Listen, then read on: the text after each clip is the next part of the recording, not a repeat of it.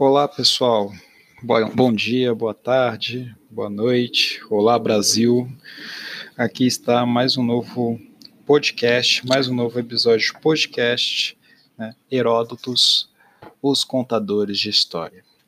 Gente, seguinte, hoje eu vou gravar sozinho, aqui quem fala é Marcos, tá? O Tadeu não tá podendo gravar por enquanto, tá?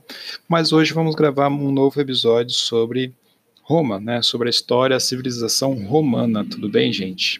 Uh, infelizmente vai ser eu sozinho, né? Eu fico muito incomodado, não fico à vontade, né? Eu tenho até dificuldade de falar sozinho, é estranho, mas enfim. É, vamos seguir aqui então. Peço desculpas se essa aula fica um pouco monótona, né? Mas vamos lá, tá? O objetivo hoje, gente, é o seguinte: é, é falar sobre um pouquinho da expansão romana, das causas, das consequências da expansão romana, tá? É a primeira coisa que a gente vai falar. Tudo bem, gente? Uh, depois vamos falar propriamente como essas consequências levaram à crise da República. Vamos ver os fatores das, das, da crise da República, ou seja, o que estava gerando essa crise né, da República. E finalmente chegamos ao fim da República. Né? Vamos ver, vamos estudar né, os grandes ditadores de Roma, tá, gente? Uh, então, eu acredito que essa aula vai ter por volta, eu espero pelo menos, né, eu tenho um tempo até para isso, pelo menos, né, de em torno de uma hora, tá? Uh, uma hora, uma hora e dez. Eu vou tentar aqui ser o mais sucinto possível. Tá? A gente vai tratar de vários aspectos e são aspectos um tanto quanto difíceis. Tá? Pessoal, como a gente tinha começado, né, a gente já falou um pouquinho da expansão romana, né, da conquista romana sobre a Península Itálica. Uh, falamos né, que depois da, da, conquista de toda a Península Itálica pelos romanos, os romanos vão se interessar em três ilhas, Córcega, Sardenha e Sicília. Né? Uh, qual que é o problema? Esses três territórios eram domínio né, do poderosíssimo Império Cartaginês né, um império marítimo que dominava o mar Mediterrâneo, tá? Uh, que Consequentemente, teremos então três guerras púnicas, né? Os romanos vão vencer as três guerras, né? Sendo que as duas primeiras os romanos quase perdem, né? Uh, lembra do Aníbal, né? Eu falei que ele matou é, milhares de é, romanos. Então ele matou, ele chegou a matar, né? Lógico, é uma estimativa exagerada, mas né, ele chegou a matar cerca de 50 mil soldados romanos em uma batalha, né? Já bem próximo da cidade de Roma, né? E por isso que os romanos temiam tanto Aníbal, né? Mas veja só, pessoal, é interessante aqui pontuar o seguinte, que depois da vitória dos romanos sobre o Império Cartaginês, o Império Romano vai crescer rapidamente, vai ter uma rápida expansão por todos, por todos os territórios né, que são banhados pelo mar Mediterrâneo, tá? Vai ser uma expansão muito rápida. É, e, com uma, e, e, e por que isso aconteceu? Né? Qual que é a causa disso? Né? Explicação dessa expansão, tá? É, é interessante nos perguntar. Uh, eu tenho aqui um livro que eu gostei, que eu estou gostando, não terminei de ler ele ainda, né, mas já li essa passagem. Uh, um livro que se chama SPQR, é, da historiadora Mary Bird, tá? Pessoal, é importante sublinhar aqui, eu não sou especialista em história de Roma, sou apenas um entusiasta, tenho interesse em história de Roma, tá? Uh, então, é... para aqueles críticos que acham que esse livro tem problemas, enfim, deve ter problemas, mas é um livro né, de, uma, de uma das historiadoras de Roma mais reconhecidas mundialmente. Né? peguei uma referência né, mundial. Né? Então, pode ter problemas? Pode, mas também não peguei qualquer pessoa. Tá? Uh, e eu acho interessante uma passa eu acho interessante uma passagem dela, tá? Uh, que é o seguinte, eu vou ler aqui com calma, mas ela resume bem e explica bem por que, por que essa rápida expansão, tá? Vamos lá. Depois do momento que os romanos, eu, aqui sou eu ainda falando, depois do momento que os romanos conquistavam um território, um povoado, né, um, uma cidade, olha só como é que era a relação. Agora começa a minha leitura. Os romanos impunham uma obrigação a todos que ficavam sob seu controle: fornecer soldados para seus exércitos. De fato, para a maioria daqueles que foram derrotados por Roma e forçados ou acolhidos em alguma forma de aliança, entre aspas, a única obrigação de longo prazo parece ter sido o fornecimento e a manutenção de soldados. Esses povos não foram tomados por Roma sob nenhuma outra maneira. Não havia forças de ocupação romanas ou qualquer tipo de governo imposto por eles, porque essa forma de controle foi a escolhida é impossível saber. Mas é improvável que estivesse em jogo algum cálculo estratégico particularmente sofisticado. Era uma imposição que demonstrava de modo conveniente o domínio romano e, ao mesmo tempo, exigia poucas estruturas administrativas ou efetivo adicional para gerenciar. Os soldados com os quais os aliados contribuíam eram recrutados, equipados e, em partes, comandados por gente local. A taxação sob qualquer outra forma teria sido muito mais trabalhosa, o controle direto daqueles que haviam sido derrotados, mais ainda. Então veja só, a independência política e econômica daquelas povos era garantida, tá? Ela era mantida, a autonomia, né? Aqueles povos conquistados, né? a autonomia política deles era preservada. O que que eles tinham que dar em troca, né? O que, ou melhor, o que, que eles tinham que oferecer para, esse, para os romanos depois de serem derrotados por eles? tropas militares, né? Então é bem interessante, e sendo que esses militares eram comandados por locais, né, que eram obedientes, claro, aos romanos. Né? Uh, olha só que interessante, continuando aqui. Os resultados podem não ter sido intencionais, mas foram inovadores pois esse sistema de aliança se tornou um mecanismo efetivo para converter os inimigos derrotados de Roma em parte de suas crescentes, opa, desculpa, de sua crescente máquina militar e ao mesmo tempo deu àqueles aliados uma participação no empreendimento romano, graças ao botim, butim, butim aqui é saque, tá, pessoal? E a glória que eram partilhados em casos de vitória. Depois que o sucesso militar dos romanos teve início, eles conseguiram torná-lo autossustentável, de uma maneira que nenhuma outra cidade antiga jamais conseguiu de modo sistemático. Tá? Então, gente, é interessante essa explicação dessa autora, né? É, enfim, não só essa autora que defende esse ponto, né, mas de fato essa, essa lógica né, de, de, da máquina, né, como a autora né, da, como a autora diz, da máquina militar romana, garantiu esse rápida, essa rápida expansão militar dos romanos, tá? inclusive compartilhando da vitória. Né, do, do, de toda, do todo o triunfo que a vitória pode trazer, tá, gente? Mas vamos lá. Uh, beleza, então a gente já sabe uma explicação né, para essa rápida expansão romana. Vamos estudar agora, pessoal, as consequências, tá? Qual que é o resultado dessa expansão romana, tá? Vamos lá. Primeiro, os romanos vão, né, vão se expandir e vão ter acesso cultural a diferentes regiões do mar Mediterrâneo. Qual que era a cultura predominante no mar Mediterrâneo e principalmente no lado oriental do mar Mediterrâneo, ou seja, Egito, Grécia, né, a região da Turquia, né, a Ásia Menor, tá, a, a região do Levante, qual que era a cultura ali cultivada? Era a cultura helênica, gente, tá, uma cultura urbana que né, que tinha uma grande propagação de, do teatro, das artes plásticas gregas, da filosofia grega, né, onde existiam as famosas bibliotecas que, que guardavam escritos de Aristóteles, Sócrates, bom, Sócrates não, né, Platão, né, que, enfim, uh, de outros filósofos gregos, né, uh, que inclusive cultivavam uma ideia de cidadania, né, de preservação do, do, ou melhor, de direito de participação política do cidadão, né, do homem enquanto cidadão, enfim. Toda essa cultura helênica entrará em contato com a cultura romana, Tá? E a cultura romana vai, em grande parte, absorver a cultura helênica. A partir do momento que temos essa absorção da cultura romana pela cultura helênica, ou vice-versa, seja lá como você quer entender, tá? o que, que acontece?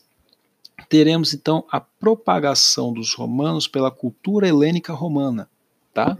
Uh, isso é muito interessante, que é, inter é, por quê? Porque até as elites procuram é, é, copiar, entre aspas, a cultura romana, aspectos romanos né, comportamentos romanos. Né? Então, por exemplo, o banquete, os casamentos, a arquitetura, né, até algumas instituições serão copiadas por elites locais conquistadas, de regiões conquistadas pelos romanos. Tá? Uh, da mesma forma que os romanos vão copiar, né, vão, é, ou melhor, vão absorver a filosofia, teatro, artes, enfim, é, até ciência, né, dessa cultura helênica de diferentes regiões, né, e vale acrescentar a própria religião, né, eles vão copiar muito, né, estou usando uma palavra muito forte aqui, mas enfim, é, eles vão absorver em grande parte a religião grega, né, a mitologia grega, então o deus, o Zeus, né, vai ser Júpiter, né, uh, deus da guerra, Marte vai ser, ou melhor, deus da guerra, Ares vai ser o deus da guerra, da, de Mar, que é o deus Marte, enfim. Vênus, né, que é a deusa Afrodite, e por aí vai. O que, que acontece? Uh, então teremos essa difusão da cultura helênica romana. Tá? Os romanos vão ler muito gregos, tá? Teremos muitos romanos lendo gregos e a gente vai ver isso daqui a pouco, tá? Uh, beleza. Então teremos então essa né, a apropriação da cultura helênica pelos romanos. Alguns romanos vão resistir a isso, mas em grande parte teremos, tá? Uh, mas o que, que, interessa aqui? Vamos ver a outra questão aqui, melhor dizendo, que é a questão social, tá? Social e econômica. O que, que acontece, pessoal? A sociedade romana, vou falar com calma, presta atenção. Ó, a sociedade romana é uma sociedade o quê? Escravista, né? Uma sociedade escravocrata. Que é, o que, que acontece aqui? Como é que se torna escravo em Roma? Né? São os prisioneiros de guerra. São prisioneiros de guerra, né? Que são tornados escravos. Roma não está uma expansão militar, então, consequentemente, teremos o quê? Muitas guerras, muitos conflitos. E desses conflitos, dessas guerras, teremos o que mais? Escravos. Então veja só, olha o raciocínio que eu vou trazer aqui para vocês, pessoal. Quanto for maior a expansão militar, mais escravos, né, mais pessoas cativas, mais prisioneiros de guerras que serão transformados em cativos, em escravos, tá? Teremos no mercado romano de escravos, né? Mais escravos teremos no mercado. E quem que vai comprar esses escravos? Quem que tem a renda para comprar esses escravos em larga escala? Os patrícios, certo? Os patrícios. Então, veja só, quanto maior a expansão militar, mais escravos teremos no mercado, né? O que que acontece? Mais escravos, consequentemente, terão os patrícios em suas terras. Peraí, mas a expansão militar garante mais o quê? Mais terras, né? Roma vai ampliar as terras, né? E o que, que o Estado faz com aquelas terras conquistadas, confiscadas? Aquela terra vai se tornar pública, vai se tornar do Estado romano. O que, que o Estado romano vai, vai fazer? Vender para patrícios, vender para, melhor, vender para generais, comandantes, né, militares, mas enfim, em, em sua maioria são o que? Esses generais, esses militares, são patrícios. Tá? Então, com a expansão militar, teremos mais terras e mais escravos. Esses, essas mais terras e mais escravos serão então vendidas para os latifundiários, que são os patrícios, os donos de terra. Tá? Consequentemente, com mais terras e mais escravos, qual que será a consequência disso, pessoal? Aumenta a produção dessas terras, né? Teremos uma maior produção dessas terras, tá? Então, as terras ficarão mais produtivas, tudo bem? Outra questão que temos que lembrar: Córcega, Sardenha e Sicília eram grandes produtoras de quê mesmo? De trigo. Tá? E com essa é, grande quantidade de trigo entrando no mercado romano, o preço do trigo vai despencar. o que vai obrigar que o patrício procure o quê? Outras, né, outras atividades agrícolas, né, Outra, outras culturas, né, para explorar. Então ele vai explorar a uva, vai explorar o azeite, tá? Vai explorar outras é, mercadorias que ele possa produzir, o patrício. Qual que é a consequência aqui? Então teremos o que? Um um, esses patrícios ficarão mais o que? Enriquecidos, tá? E o mercado romano, consequentemente, vai ficar muito mais enriquecido. Né? Mas o que acontece? E o plebeu, que é aquele camponês pequenininho, né? aquele camponês enfraquecido. Né? O que, que acontece? O plebeu, lembrando, o plebeu é aquele cara que vai na linha de frente, né? aquele cara que vai no fronte romano, né? que ele vai inclusive nas, né, na, nas centúrias, participa da guerra pelas centúrias. Qual que é o problema? Quando o plebeu, né, imagina o plebeu, o plebeu tem sua família, sua esposa, né, o homem, a esposa e seu filho. Hum, vamos imaginar uma coisa simples, tá? Não vamos dificultar. Quando esse plebeu sai para a guerra, a mão de obra dessa família diminui do trabalho dessa, né, nesse, nesse, nessa fazenda. Na fazenda do, a fazenda do plebeu né, é o que? É o plebeu, a mulher e o filho. Os três trabalham no campo. Quando o homem sai para a guerra, essa mão de obra diminui. Então, consequentemente, o que, que vai acontecer com as fazendas? A produção da fazenda vai diminuir, vai ser só o filho e a mulher trabalhando. E o homem vai para a guerra. E eles vão trabalhar por um tempo indeterminado. Né? Então, a produção das fazendas dos plebeus vai diminuir, em contraste com a produção dos latifúndios, né, que os patrícios são donos. Ela vai aumentar, porque terá, terá mais escravos. E aí o que acontece? Se, olha só, se esse plebeu voltar, né, se ele não morrer na guerra, muitas vezes ele pode voltar o quê? Mutilado, sem um braço, sem uma perna, né, cego, ou seja lá qual, como ele pode voltar. Então ele pode voltar às vezes o quê? A, a, aquela força de trabalho que ele tinha antes não vai ser a mesma. Tá? Ele volta para a fazenda dele, para a casa dele, sem aquela mesma força de trabalho que ele tinha antes. E aí o que acontece? Essa família que tem dívidas para pagar e às vezes tem até empréstimos para pagar para os patrícios, não vai ter renda suficiente para pagar. Por quê? Porque a produção é menor. Então, o que a família vai fazer? Dar sua terra, né? ela vai ter que dar a sua terra para pagar as dívidas, e para onde essa família vai se vai ficar sem terras? Para as cidades, né? para Roma, para né, outras cidades que me fugiram o nome aqui, tá? Inclusive são nomes em latim, tá? Então tem um, tem um, eu sei uma cidade rápida agora que é Ravenna, né? E Nápoles, né? Mas uh, as outras cidades são um nome latim, aí eu, vai, vai me dificultar aqui. Mas então teremos essas famílias, elas vão então para as cidades, né, essas famílias plebeias. Então teremos, pessoal, vou falar com calma, sublinhe isso aqui quem está estudando, tá? Teremos um grande êxodo rural, tudo bem? Teremos um grande êxodo rural de famílias plebeias, principalmente, para as cidades. E essas cidades vão literalmente inchar, porque essas cidades não, não estão adaptadas, né, elas não, não foram projetadas para esse êxodo rural. Então, Roma, que antes só tinha alguns poucos mil habitantes, vai passar a ter 100, 200, 500. No seu momento de apogeu de crescimento urbano, Roma vai ter um, cerca de um milhão de habitantes. Tá? Isso para a época é gente para chuchu, pessoal, é muita gente. Tá? Então é um crescimento muito grande de Roma nesse período aqui. Uh, a Roma vai ser uma das maiores cidades do mundo, inclusive. E, e imagina só, ela não tem estrutura para isso, não tem saneamento básico para isso, né? Inclusive, Roma é uma cidade feia, né? Uma das cidades mais ricas do mundo é uma cidade extremamente feia, totalmente improvisada, né? Tem muitos incêndios, né? Porque não tem estrutura, não tem saneamento básico, então é uma cidade suja, né? Com muitas doenças. Tudo bem, gente? É uma cidade totalmente contraditória mesmo, tá? Então vamos lá. Recapitulando, a expansão militar vai gerar o quê?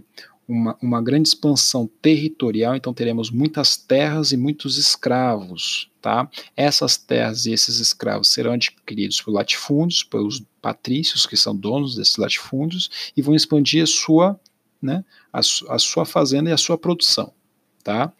Por outro lado, né, a plebe, né, aquele plebeu que, tinha, que era o camponês, o pequeno proprietário, né, o camponês, ele, ele, é, a, a fazenda do camponês vai perder né, a força de trabalho que tinha com as guerras e, ao mesmo tempo, não vai conseguir competir né, com, é, com essas, esses latifúndios. Né? A, a, pequena fazendia do plebeu não consegue competir com um grande latifúndio cheio de escravos dos é, patrícios. Né? Então, teremos, consequentemente, o endividamento do, desses plebeus, os plebeus vão das terras né, como forma de pagamento de dívidas e vão então para as cidades. Tá bom, gente? Vão para as cidades.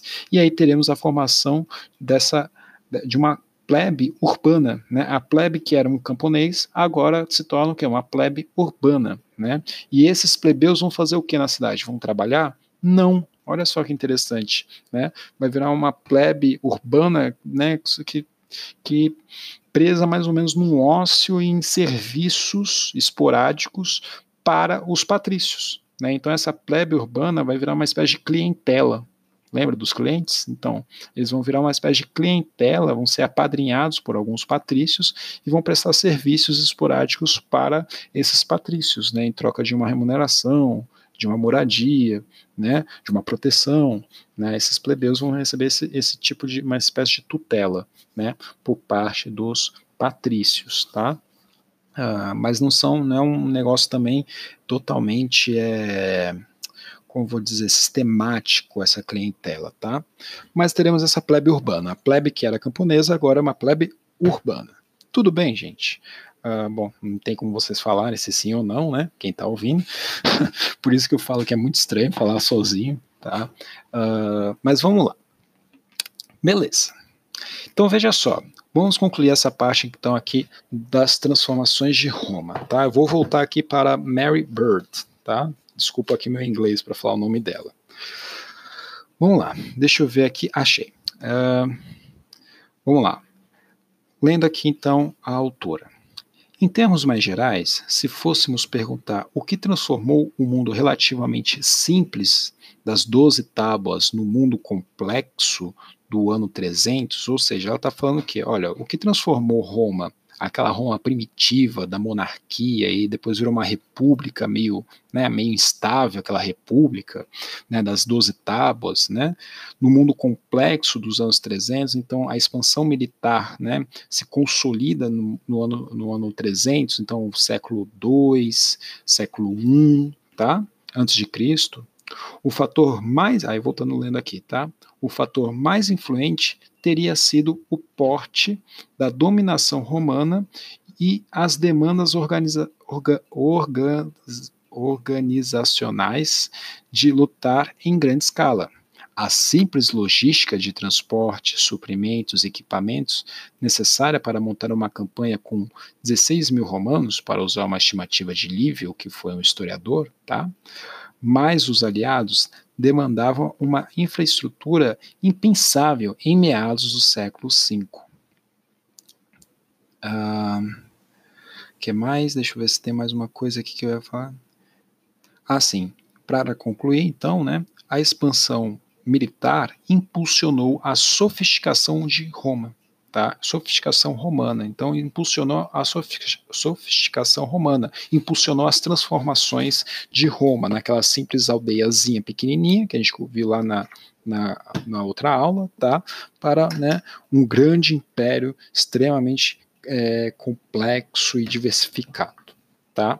Mas acompanha aqui comigo. O que, que acontece? Ó, grifa aí, faz um, um, rabisco, presta atenção aí, você é um ouvinte interessado. Olha só, as transformações sociais de Roma, né, Roma, então, a, a, a, expansão militar vai levar a transformações sociais de Roma, transformações sociais e econômicas. Qual que é o problema aqui, gente? As instituições políticas, o que, que são instituições políticas? O Senado, o consulado, né, aqueles magistrados, as assembleias. Então, as instituições políticas não vão acompanhar as transformações sociais e é, econômicas. Então, aquela estrutura social e econômica de Roma, ela não se encaixa com as velhas instituições políticas. Tudo bem, pessoal?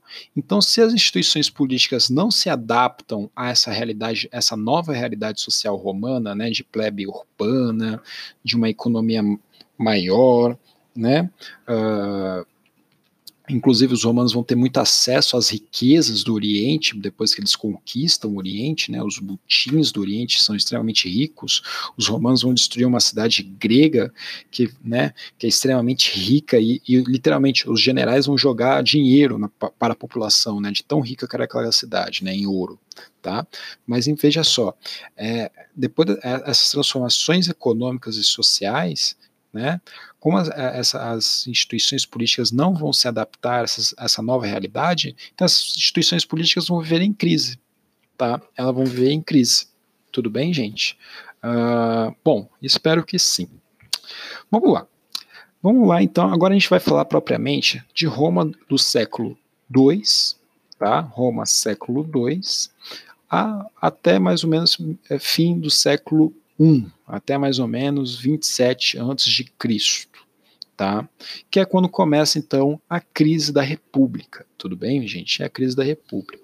Pessoal, crise da República é onde mais cai em vestibular, onde mais se cai coisas de prova, enfim, né? É, é o período mais famoso de Roma, né? Então nós temos informações de muita informação é é, desse período da crise da República também, porque é o que resistiu, né, o que sobrou resistiu com o tempo. Vamos lá. O que, que acontece? Uh, outras mudanças que teremos com a expansão militar. Tá? Esses patrícios, né, como eles vão ficar mais ricos, né, vão se expandir em outros territórios, né, além do, da Península Itálica, tá? Eles vão ficar conhecidos agora como uma nobreza senatorial. Uma nobreza senatorial é aquela nobreza, então, que tem acesso ao quê? Ao Senado, que controla o Senado, que é a instituição que toma as decisões políticas de Roma. Tá? O uh, ah, que, que acontece? Teremos um grande conflito social agora, porque, afinal de contas, teremos uma plebe urbana extremamente empobrecida em Roma. Tá? Uma plebe urbana extremamente empobrecida em Roma, pobre, né, paupérrima. Né? Daí que, inclusive, vem o termo proletariado. Por que, o que é proletariado? É aquele sujeito que não trabalha, né, não tem nada, não possui nada, a única coisa que ele consegue ter é o quê? Filhos. É por isso que prole, prole é filhos, né? Proletariado é aqueles que geram filhos. É a única coisa, vamos dizer assim, entre aspas, que eles produzem, tá? Mas é um termo muito preconceituoso, tá bom, gente? Então tomem cuidado, né, ao entender isso aqui. Eu tô dizendo que é, é como é que eles vão ficar estigmatizados, proletariado, tá? O que que acontece? A crise romana, então, vai ter essa tensão social né, das classes mais empobrecidas que essa plebe urbana tá? Que passa fome, que, que é degradante, que tem uma vida degradante, né? Uh, e aí o que acontece? Além desse conflito social, teremos, ou melhor, a base desse conflito social, ele vai sustentar quatro problemas, quatro, né, problemas que vai tumultuar a vida de Roma. Tudo bem, gente? Quais são eles? Primeiro, será a guerra social, tá? Eu já explico ela. Segundo, vai ser a questão da reforma agrária que vai voltar. Terceiro, teremos a revolta de escravos.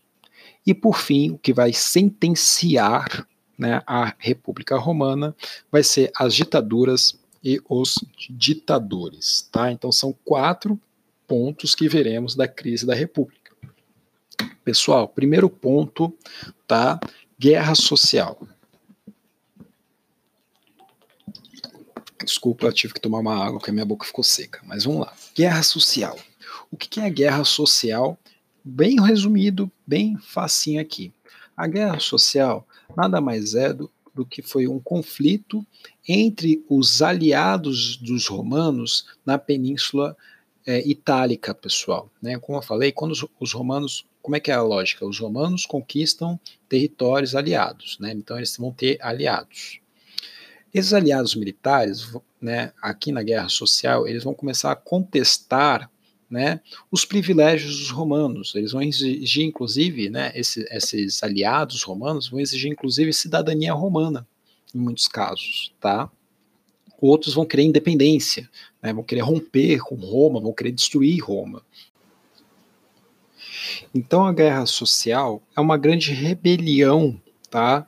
De cidades aliadas. A guerra social é uma grande rebelião de guerras de cidades aliadas na Península Itálica tá? E com várias cidades com, é, itálicas, né, com várias cidades da Península Itálica, é, exigindo diferentes é, demandas, com diferentes demandas. Uma querendo alguns privilégios, uma cidade querendo é, direitos é, romanos, se tornar cidadão romano, né? Outra cidade querendo romper totalmente com Roma, outra cidade querendo a destruição de Roma, tá?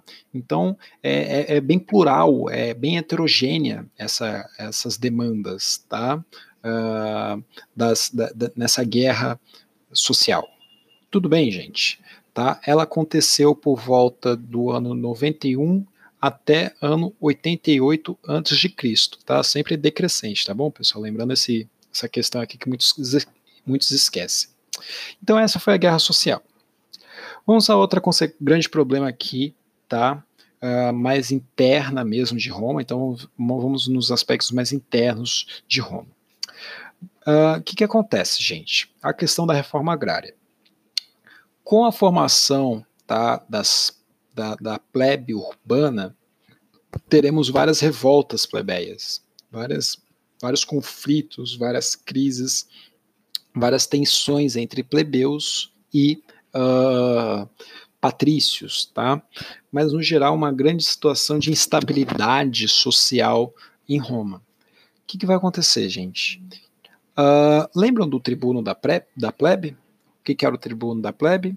O tribuno da plebe ele tem o quê? Ele tem direito de negar né, qualquer decisão do Senado, é um, é um posto, né, é, um, é um posto dentro do Senado, né, uh, então por isso o tribuno da plebe necessariamente é um patrício, tá?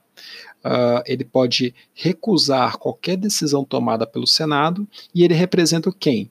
A plebe no Senado. É para isso que ele serve. O tribuno da plebe ele, ele representa uh, a plebe no Senado. O que, que acontece? Um patrício, tá? Um patrício chamado Tibério Graco, tá? Tibério Graco, uh, ele tem o objetivo de propor, vai ter, ele vai propor o quê? a reforma agrária. Tá? Uh, ele vai acusar que muitos, muitas terras não são produtivas, né? terras já de patrícios, tá? Não são produtivas, não são devidamente ocupadas, né?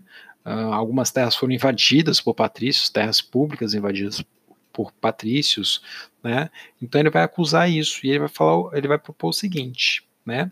uma reforma agrária, uma distribuição, uma redistribuição melhor da terra, tá?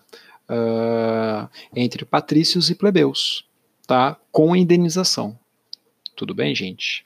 A questão é, o tribuno da plebe, ele vai ter um grande apoio popular, muitos plebeus vão votar no tribuno da plebe, que é o, vai ser no caso o Tibério Graco, né? Muitos plebeus votam nele, no Tibério Graco, para ocupar o cargo do tribuno da plebe, tá?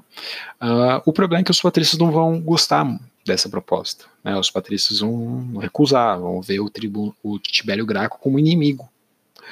Uh, inclusive, uh, o Tibério Graco, né?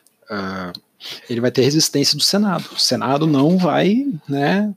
adotar, as, não vai abraçar as propostas de reforma agrária de Tibério Graco. O que vai acontecer então com o Tibério Graco? Ele vai ser assassinado, tá? Essa crise vai levar então ao assassinato de Tibério Graco. Quem que teremos logo em seguida? Caio Graco, né? Que é o seu irmão, o irmão mais novo de Tibério, né? Caio Graco, então, com a mesma proposta de reforma agrária, vai ser eleito como tribuno da plebe. E diferente de, de Tibério, Caio, tá? Caio Graco ele vai é, conseguir né, executar a reforma agrária, em certa medida.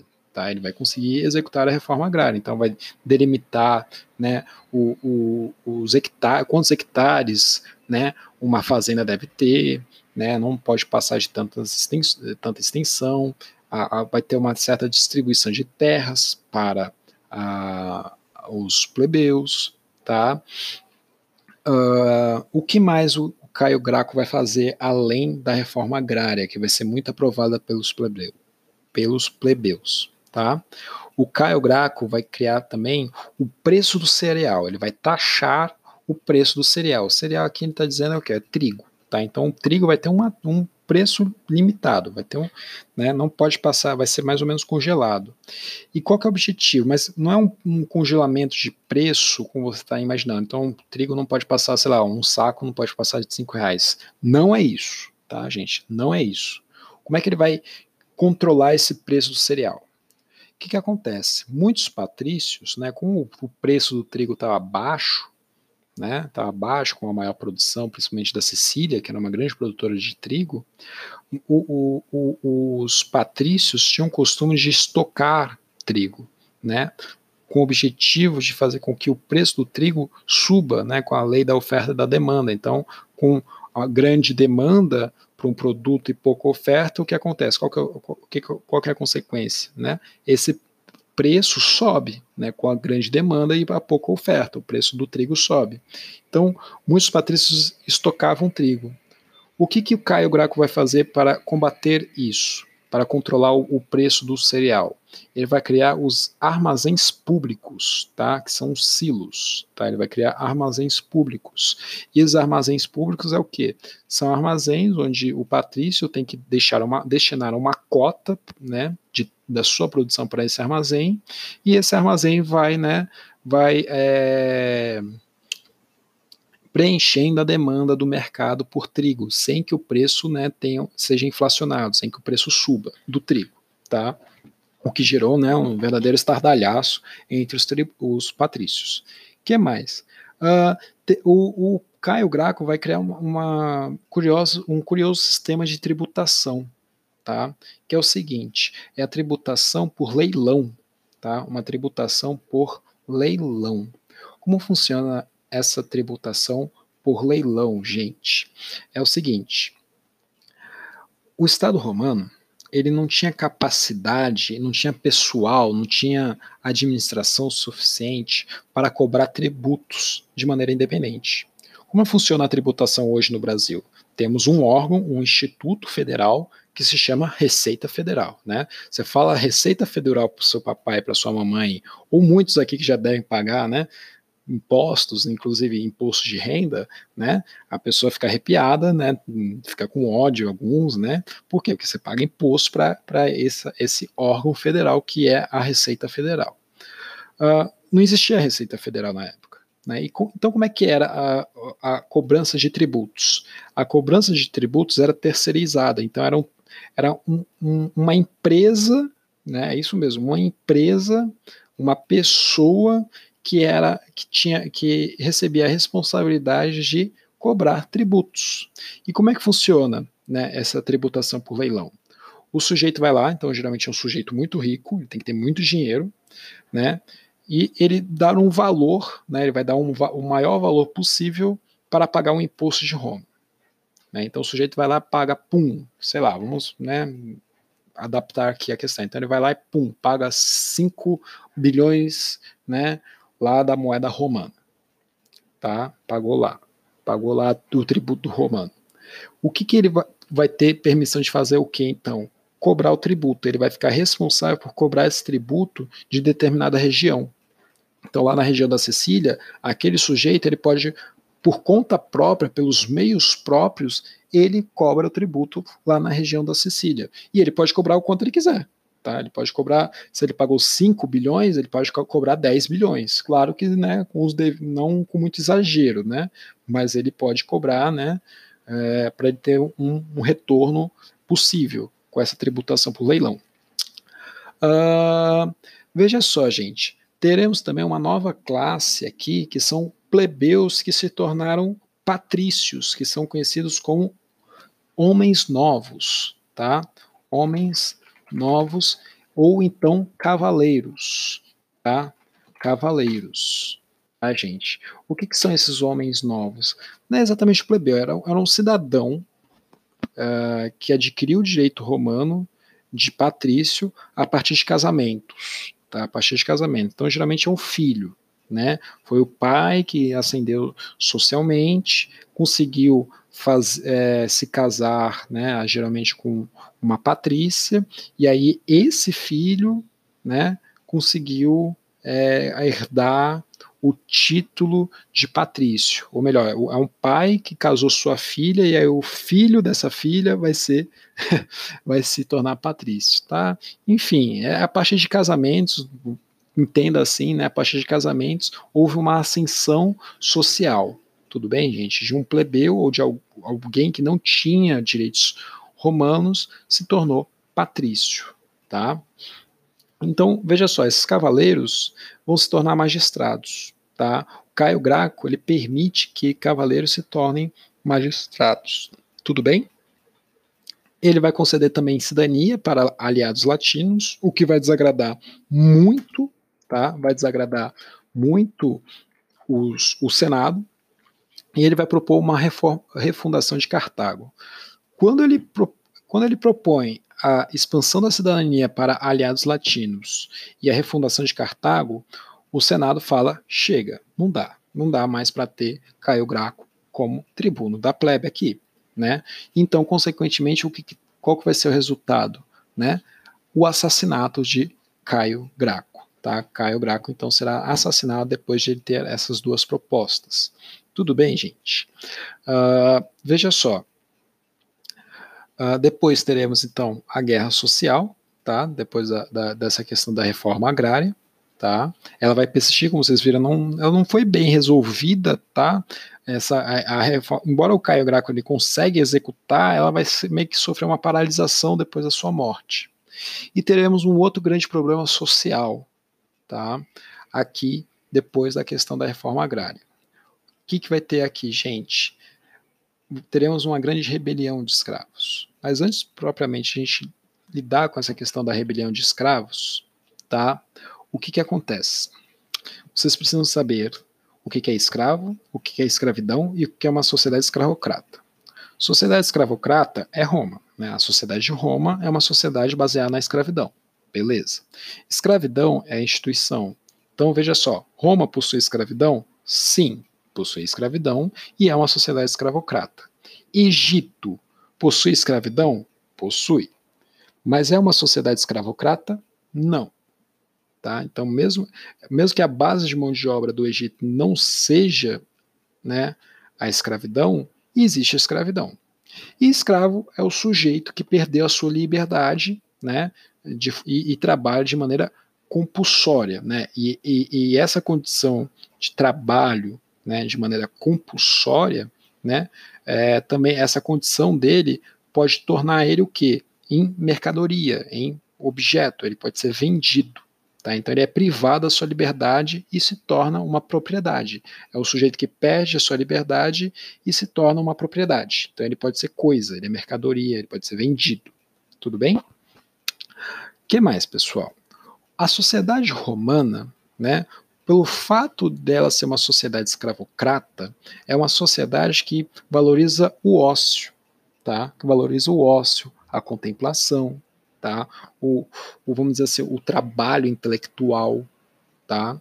E o trabalho, vamos dizer assim, mecânico, o trabalho mais que exige as mãos no sentido de, uh, como eu vou dizer, produtivo, né? Aquele de, a, a, aquele de de trabalho de força, melhor dizendo, né, ele é mal visto. Inclusive, trabalho, né, do, do grego significa o quê? Tortura. Né, os romanos também tinham essa visão né, sobre o trabalho. Então, o trabalho era destinado mais para classes inferiores, né, para plebeu, para pobres, para escravos. Né, o trabalho era muito mal visto entre os romanos, né, o ócio que era valorizado. Né, embora que teremos umas situações um pouco contraditórias em Roma tá? bem contraditórias, diga de passagem.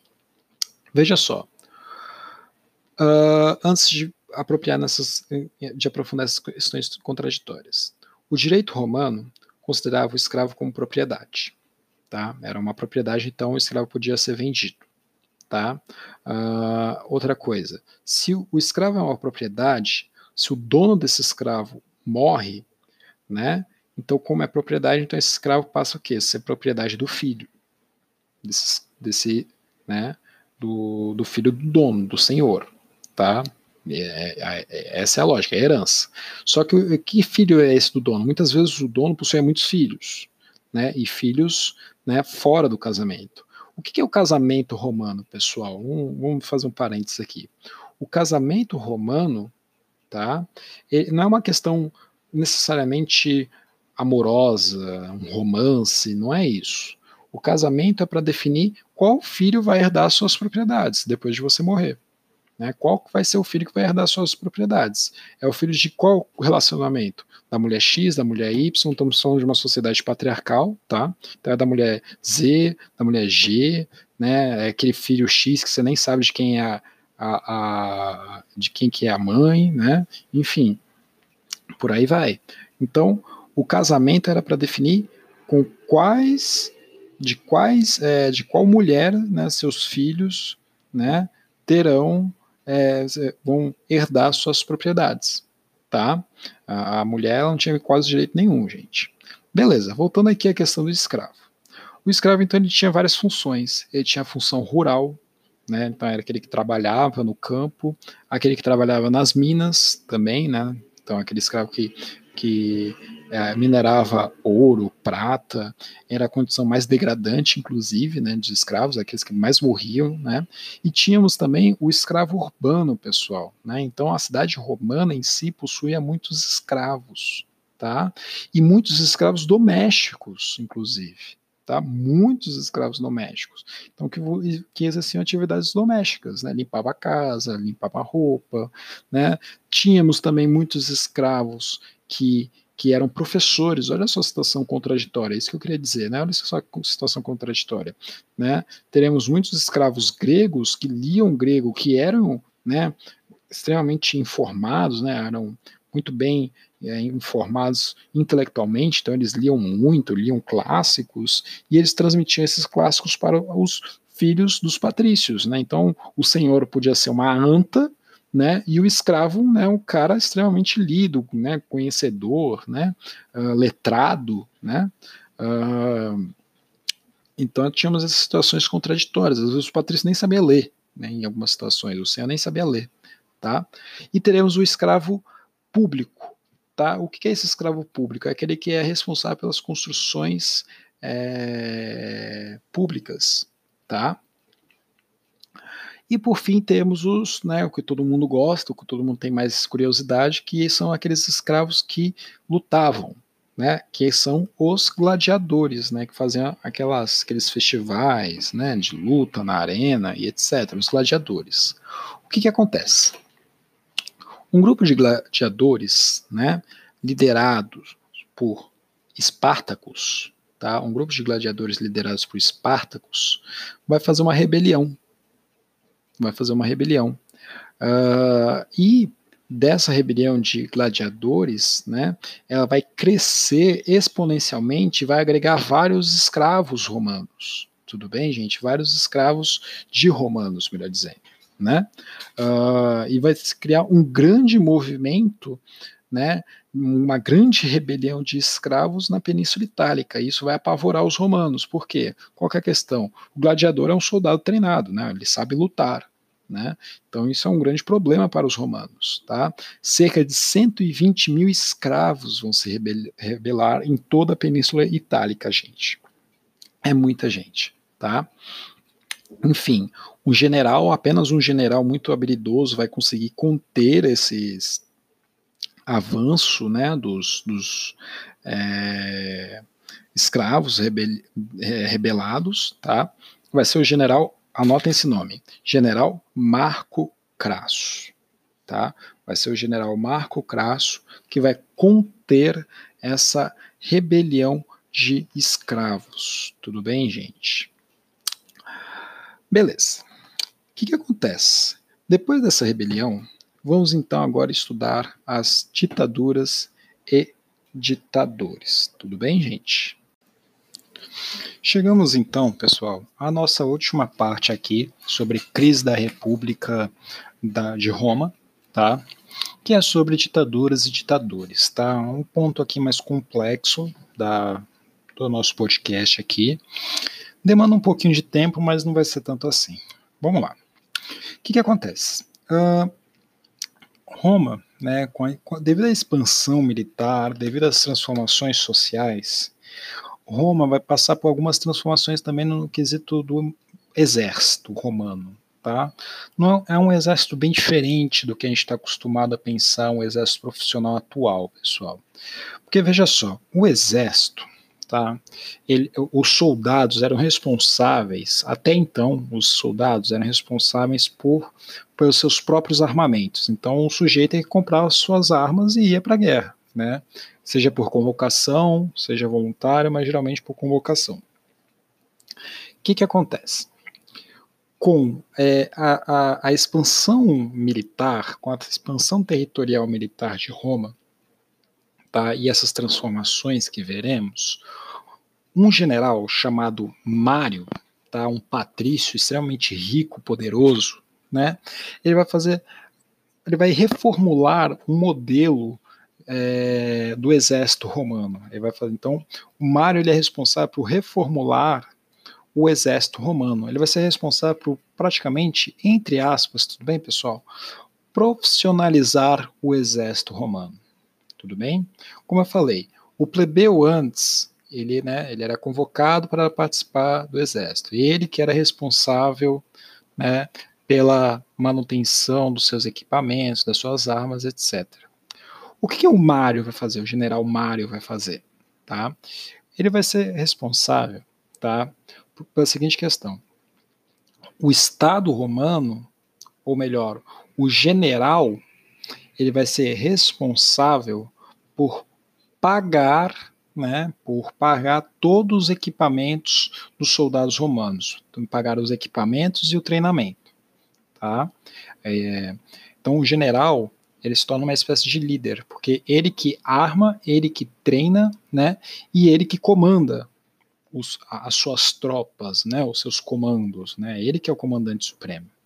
E olha só que interessante, se o general é responsável por toda essa treinamento, equipamento dos soldados, ele também é responsável pelo soldo dos soldados. Tá? O general passa a pagar, né, o, o, os soldados.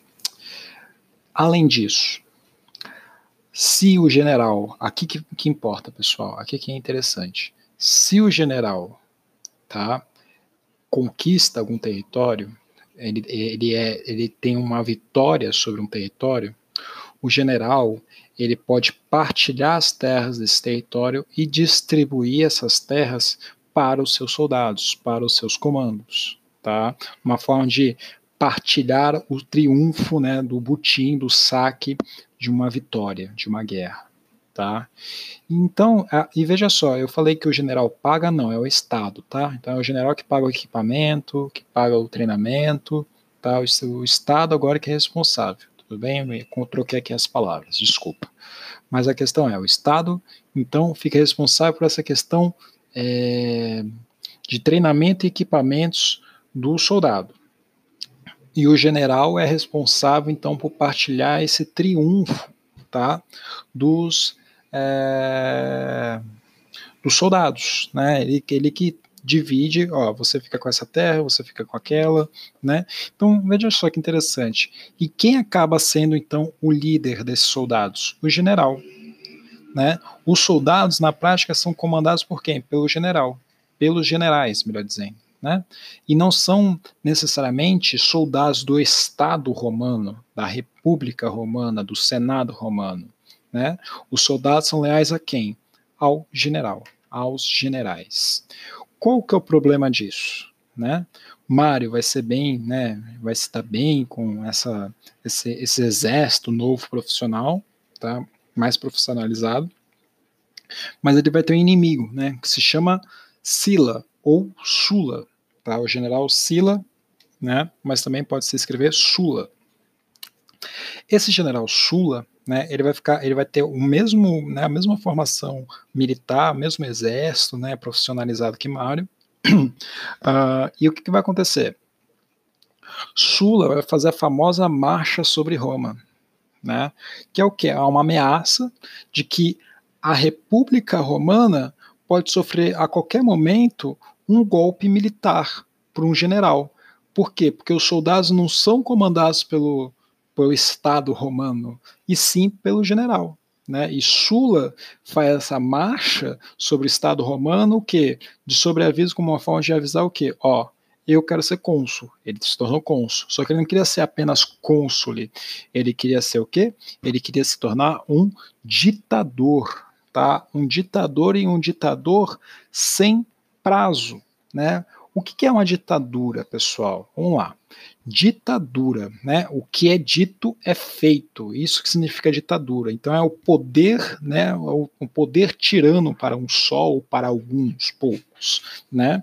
E veja só, a ditadura ela era prevista em lei, né? No, no direito romano, ela era prevista, né? Era uma era uma espécie de, de é, momento que, que acontece? O Senado votava a ditadura, tá? o Senado que aprovava a ditadura, então o cônsul ele ganhava poderes extraordinários, ele ficava extremamente poderoso. Né? Só que por um prazo pequeno, por seis meses. Né? Então era mais essa ditadura era voltada apenas por medidas de emergência, uma situação de guerra, uma situação de epidemia, né? Aproveitando aqui o gancho do que estamos vivendo hoje, né? Ele podia é, governar pela palavra, tá? Ele governava pela palavra dele, tá? Uh, para tornar as ações mais efetivas, mais rápidas, né? Só que Mário, quando ele faz a sua marcha sobre Roma, Mário, desculpa, Sila, quando Sila faz a sua marcha sobre Roma, ele queria o quê? Uma ditadura sem fim né, uma ditadura sem fim. E é o que de fato ele vai, acontecer, vai acontecer mais ou menos, né, ele vai ter uma ditadura né, por vários anos, por vários períodos, só que depois ele, né, ele vai ser derrotado, ele vai, e depois ele vai ser exilado, tá, Sila vai ser exilado. Né? E o Sila e o Caio Mário, né, eles tiveram inclusive uma guerra civil, eles se, enfrent se enfrentaram numa guerra civil romana. Tá? Então, olha só que interessante, a expansão romana né, também teve levou a transformações né, na, nas organizações militares de Roma, né, e essas organizações militares vão ser o motor de transformação da república para o império. Né, porque já temos aqui o que? Generais né, ensaiando para se tornarem imperadores, né, se tornarem, né, ficarem no poder de maneira indeterminada até o fim, né, se tornarem é, esses generais querem se tornar ditadores vitalícios, né, e aí teremos, só que consequentemente teremos uma disputa entre generais, né? Consequentemente, teremos uma disputa entre generais. Essa disputa vai levar a várias guerras civis. Então, por exemplo, essa, esse primeiro conflito que eu falei para vocês, entre Caio Mário e Sila, é a primeira guerra civil romana. Tá? Pessoal, depois de Sila e Mário, tá, teremos um, é, uma questão curiosa aqui, é um parênteses aqui. O que, que acontece? Teremos um importante senador romano chamado Cícero tá? Importantíssimo senador romano. Cícero, né? Uh, ele vai se tornar cônsul, tudo bem? Uh, e ele era muito conhecido por ser muito bom na, no, na, sua retórica, ele era um ótimo advogado, inclusive, né? ele fazia defesas espetaculares, né? e tinha jargões, né? sabia é, falar muito bem, né? Ele lia os gregos, ele lia os clássicos. E aí o que acontece?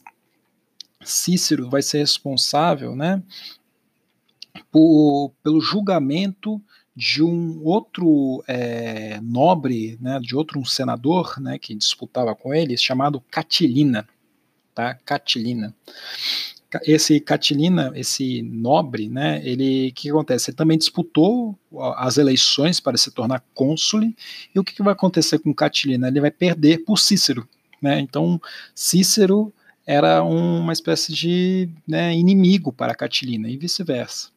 E aí Catilina, né, não vai aceitar essa derrota e vai organizar o quê?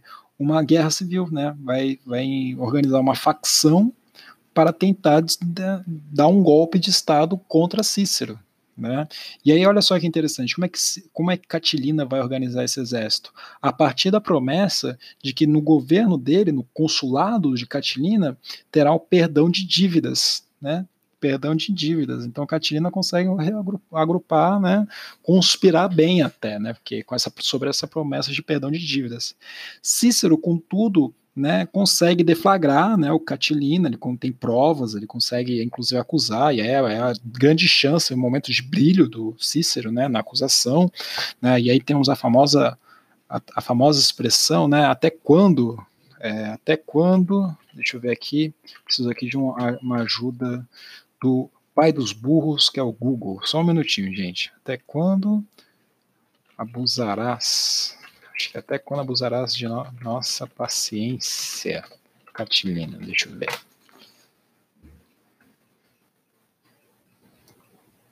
É, até quando, Catilina? Até quando, Catilina, entre vírgulas, tá? Abusarás de nossa paciência? Né, porque o Catilina sempre conspirava contra o Senado e Cícero fará essa famosa acusação, que é uma acusação que volta e meia né, aparece aí entre alguns políticos, entre alguns juristas, né, para mostrar que é sabichão, que sabe das coisas, né, e aí você, né, ouvinte, seja você né, um interessado, seja você um aluno, né, seja um jovem, já sabe disso, né, é uma acusação bem comum, assim, é uma virou uma paráfrase bem comum, né, uma passagem bem comum. Tá? Eu convido você, inclusive, é, pesquisar aí na internet, né, a acusação de Cícero contra Catilina. Pesquisa aí no Google que você vai encontrar um, uma, um mural, uma pintura do século XIX de Cesare Macari, tá? Acho que se pronuncia assim, desculpa, meu italiano não é tão não é tão especial, é tão bom assim, né? Mas vê aí, as convido vocês fazer, a verem esse mural aí. Ok, uh, então teremos esse momento de Cícero, tá? Cícero vai ser um senador, né? E depois ele vai ser um, um, historiador, né? Ele vai escrever bastante. temos muita, muita informação sobre o que foi Roma nesse período, graças a Cícero. Outro historiador importante é Tito Lívio, tá? Tito Lívio. E outro historiador importante também se chama Virgílio, que na verdade não é bem um historiador, né? ele é, é um poeta. É, ele é um poeta, Virgílio, né? mas também é um historiador aí que ficou. Então, Tito Lívio, é, Cícero, tá? Plínio o Velho, outro historiador aí antigo, Políbio, Tácito, tá? É, teremos também, tem mais um aqui, Flávio Josefo, tá? Outro historiador, já, mas aí já mais posterior, já no período do Império de Roma.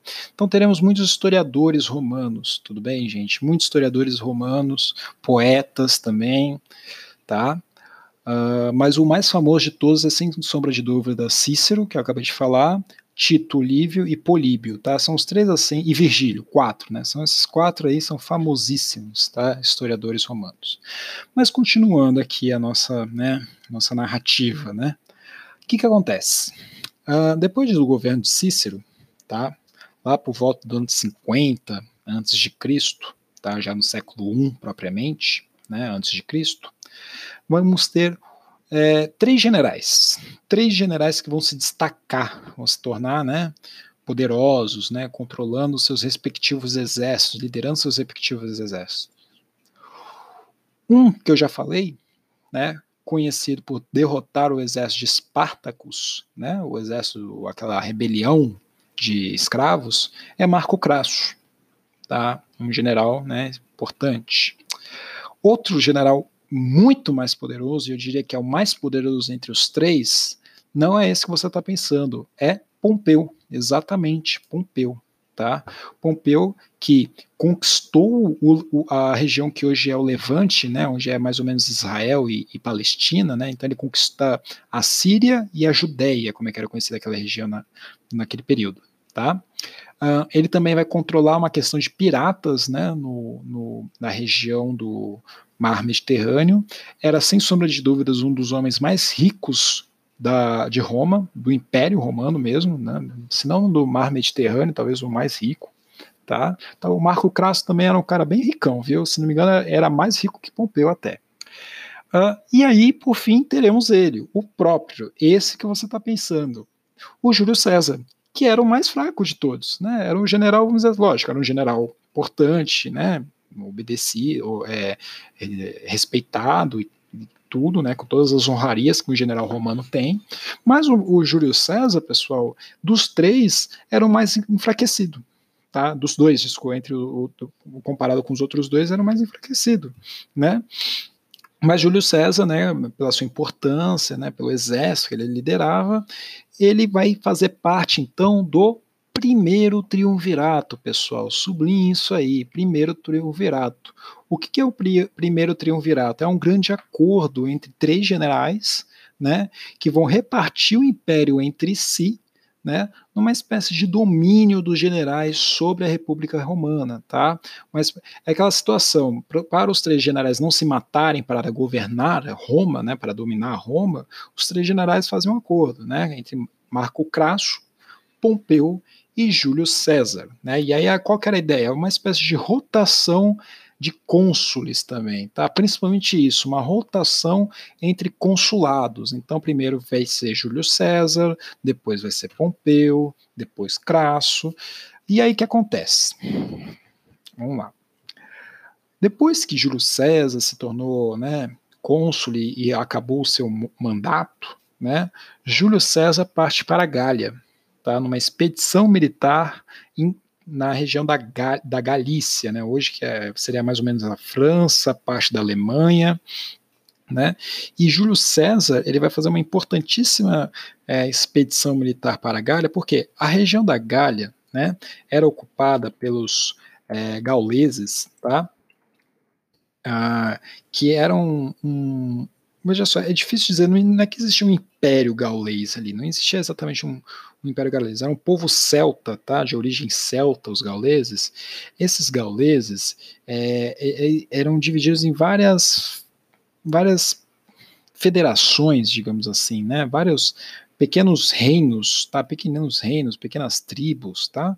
Uh, e esses gauleses, né, é, era um, grande problema para os romanos, porque eles sempre invadiam os territórios romanos, saqueavam os territórios romanos, os romanos nunca conseguiam conquistar a região da Galícia, né, uh, que é a França hoje, né, os romanos nunca conseguiram conquistar essa região, até porque eram vários reinos, né, então conquistavam um reino, aí depois outros reinos se organizavam e expulsavam os romanos, então era muito difícil, né, para os romanos, né, além de tudo, eram pessoas maiores, até fisicamente, para os romanos era muito difícil lidar com os gauleses, até por uma questão de medo mesmo, assim, né? Medo psicológico, porque os gauleses eram um pouco maiores que os romanos, né? né?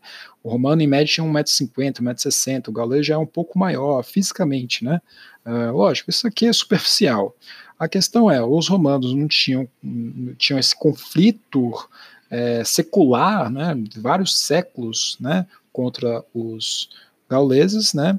E Júlio César parte para essa empreitada, conquistar a Galícia, né? Que era o grande, vamos dizer assim, calcanhar de Aquiles dos romanos. E de fato, Júlio César vai conquistar a Galícia. Né? O Júlio César, ao conquistar a Galícia, né, a Gália, como, como você queira escrever, Gália ou Galícia, Gália talvez seja o termo mais correto. Né? Ao conquistar a região da Gália, tá, Júlio César vai é, veja só, ele como é que ele vai conquistar a Gália? Né? Lógico, um grande exército romano, né? Sim, então você já imagina lá, né, o exército poderoso. Uh, é o momento aqui, né, que temos é, aquela, aquele famoso desenho Asterix e Obelix. Asterix e Obelix se passa nesse período aqui de conquista de Júlio César sobre a Gália, né, e aí tem a tribo, a pequena tribo lá de Asterix e Obelix, que é a, a última tribo gaulesa a resistir à, à expansão militar dos romanos, né, sobre a Gália. E tem o Júlio César lá, aparece lá como general ainda, não é um ditador, né? E aí o que acontece? Uh, olha só, Júlio César, quando ele conquista a Gália, né, no, no, no movimento dele conquistar a Gália, ele vai escrever um livro né, que conta o que, que eram os gauleses, porque a gente não tem nenhuma informação do que era o povo gaulês, a gente tem poucas informações, né? Então é interessante que ele escreve um livro né, uma espécie de antropologia né, sobre a sociedade gaulesa, né, sobre o povo gaulês, né, é bem interessante. Então aí tem, aí temos algumas passagens do Júlio César, que ele mostra inclusive um certo espanto às práticas religiosas dos gauleses, né? É dos gauleses que tem os druidas, os gauleses também que tinham mitos como fadas, né? E, e também tem uma passagem sobre o homem de madeira, o homem de madeira não, o homem de pinho, se não me engano, né? Uh, The Witcher, The Wicker Man, né? Você escreve aí The Wicker Man, aí você vê que aquele é uma espécie de boneco é, construído em madeira e depois, né, se joga, é, é ele é incendiado depois, né, é um ritual gaulês, né, e aí diz a Júlio César que pessoas eram queimadas dentro desse homem de pinho, né, uh, enfim, rituais gauleses que os romanos têm é, um choque cultural, né, se espantam, né, uh, enfim, os gauleses também é, nos dão vários temos várias heranças de mitos gauleses, né? Senhor dos Anéis é cheio de, de referências célticas, né? De referências do, de, de, de, da cultura gaulesa, né? De elfos, orques, ogros, né? Isso tudo é de origem gaulesa, tá? Mas vamos lá, ao que interessa. O, o Júlio César ele vai conquistar a Gália, tá? Ele vai inclusive pisar na Grã-Bretanha, ele vai, ele, ele, vai cruzar o Canal da Mancha, o que isso na época, pessoal, é muita coisa, tá? É muita coisa, né? Então, ele vai ter a maior expansão territorial que Roma já viu. Né, o Júlio César é responsável pela maior expansão territorial que a Roma já viu. Né? Ninguém antes tinha conquistado tanta coisa e, e também tendo expandido o território sobre é, regiões extremamente difíceis para os romanos. Ninguém tinha feito isso até então. Né? Quem fez foi Júlio César. O que, que acontece? Júlio César, então, ele queria voltar o quê? Para Roma de maneira triunfal, né? Voltar triunfante, né? Impondo o seu poder, né? De forma, inclusive, objetificando o quê? O que o Júlio César queria com essa, toda essa sua conquista. E diga-se passagem, Júlio César também tem, ele é, é, conhecido por ser um hábil general, né? Ele sabia controlar as tropas de maneira muito inteligente, né? Ele era hábil, ele era tático, né? E aí que acontece? Ele queria retornar a, a, a Roma, né? E se tornar ditador e cônsule, né? Lógico, se tornar cônsule e depois iniciar uma ditadura vitalícia. Só que, né? O Senado, com medo, não permite que Júlio César se torne cônsule né? E, inclusive reserva um cargo de magistratura bem baixo para o que o Júlio César almejava. O Júlio César vai acertar? Não. Júlio César vai começar, vai se reorganizar, né, depois que ele volta dessa grande expedição militar, vai se reorganizar para, né, inclusive ensaiar o quê? Uma segunda, ou aliás, uma terceira, porque já houve uma segunda, né, o próprio Sila fez a segunda marcha sobre Roma, né, mas uma terceira marcha sobre Roma tá? Uma terceira marcha sobre Roma, né? Uh, e aí que acontece? Uh, quem que vai apoiar o Senado? Pompeu. Ah, professor, mas e o Marco Crasso? Marco Crasso, pessoal, ele vai fazer uma expedição militar na região do Irã, tá? E vai morrer, tá? Então Marco Crasso morre. Então ele sai da jogada, sai do triunvirato. Pompeu, então, fica em defesa do Senado, fica do lado do Senado, lógico, com interesse né, de se tornar um ditador vitalício por outras vias, né, lutando contra Júlio César. Então teremos uma segunda guerra civil entre Júlio César de um lado e Pompeu do outro. Tá? Júlio César vai, vai ser aqui, é, é, nessa guerra, pessoal, que também o Júlio César vai mostrar a sua habilidade na guerra, tá? No, no combate, no, nas batalhas, né? É impressionante como ele tem a organização militar dele, tá? É, ele vai derrotar Pompeu, né? Inclusive, é numa, uma, antes de uma batalha decisiva contra Pompeu, é que Júlio César faz, né, diz a sua famosa frase, né? A sorte está lançada, né? A sorte está lançada. Enfim, Júlio César derrota Pompeu. O Senado não tem para onde fugir, não tem tropas próprias, né? O Senado e o Senado, né? é, cede, né, então, o consulado para Júlio César, e não só o consulado, como Júlio César inicia o quê? A sua ditadura vitalícia. Tá? Inclusive, ele vai cunhar as moedas com o seu próprio rosto. Tá? Ele vai cunhar as moedas com o seu próprio rosto. Uh, gente, começa então essa ditadura vitalícia de Júlio César. Mas o que, que vai acontecer no ano 44?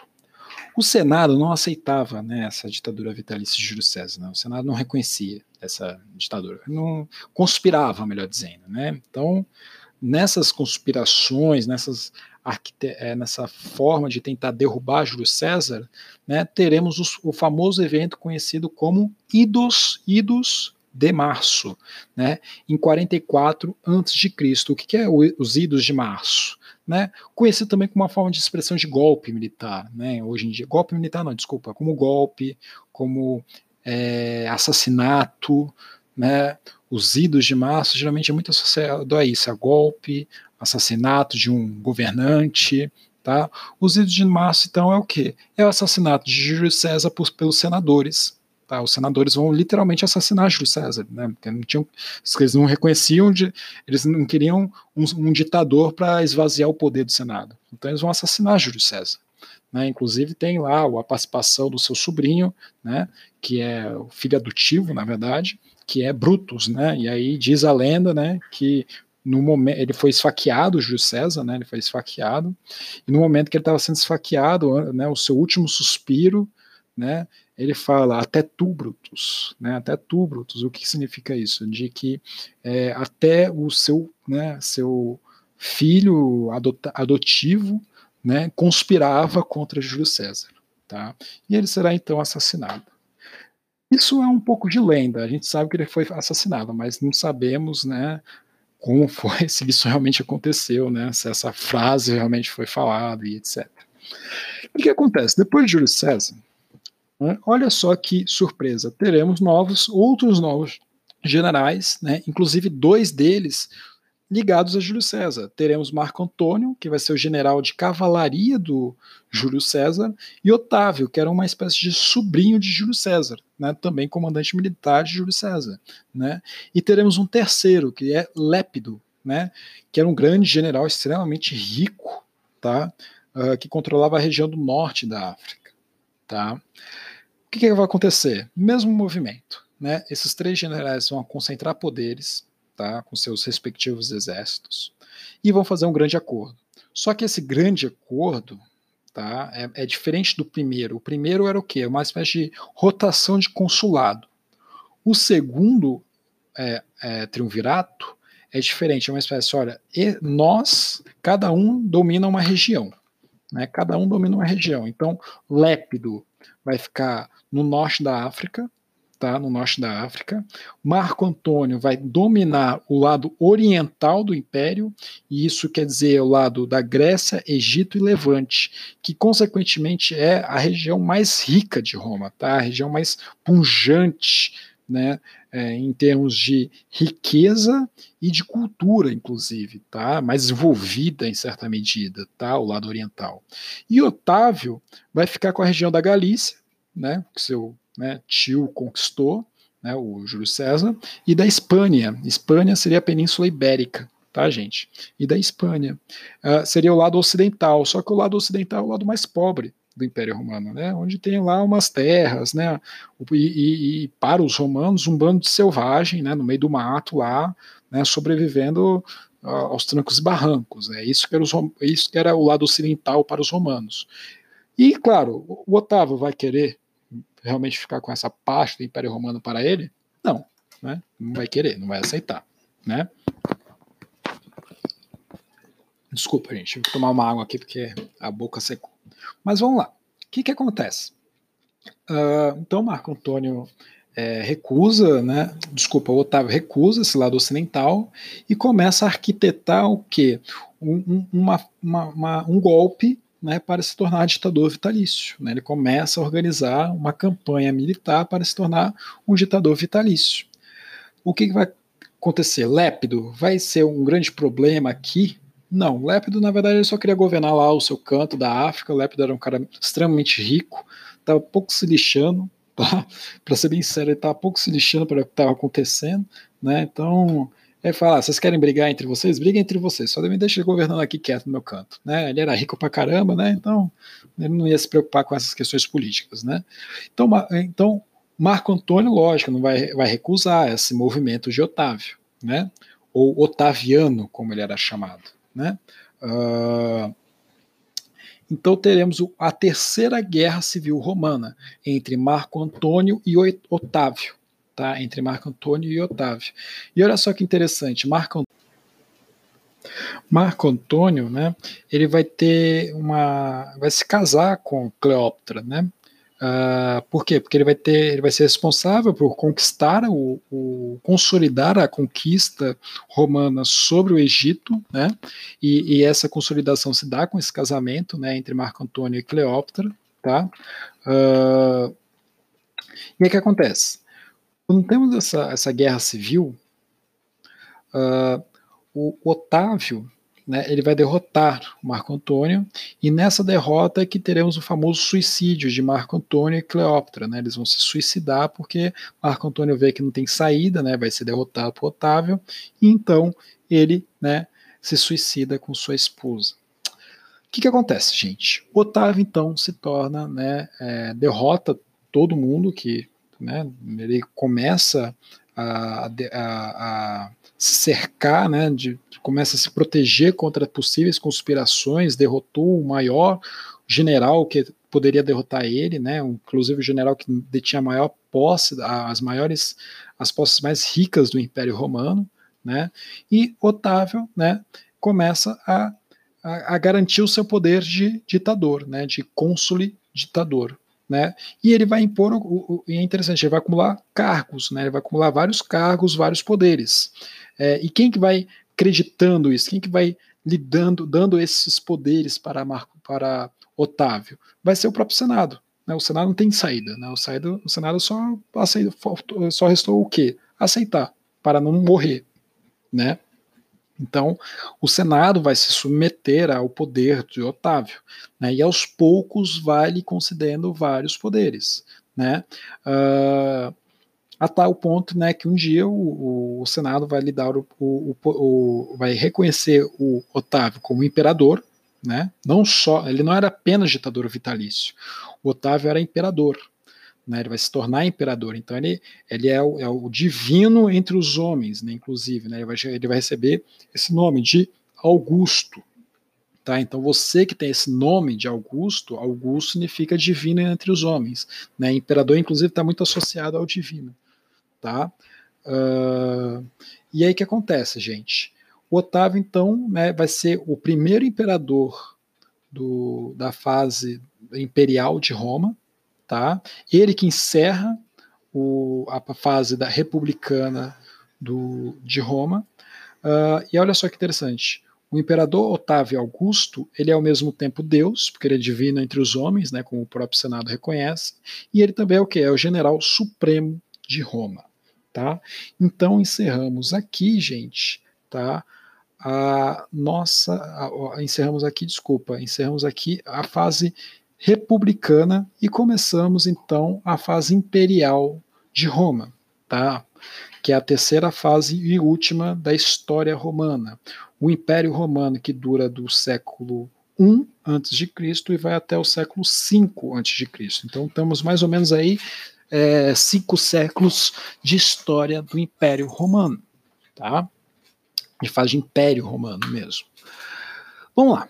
É o último período de Roma, tá? É o último período de Roma. E como eu falei, o imperador ele, centra, ele tem uma grande questão de centralizar o poder nas suas mãos. Então, o que ele fala, o que ele faz é lei, tá? O imperador se confunde com o Estado, tá? Ele é lei, ele, ele que faz a lei né? Ele que comanda tudo, ele que centraliza os poderes. Ele também é, o general supremo, né? O comandante máximo do exército romano, tá? E o imperador também é Deus, tá? Por seu título de Augusto, tá? Então o imperador ele faz a lei, o imperador comanda o exército, é o comandante supremo do exército, e o imperador é Deus, tá? Ele é cultuado como Deus, tá?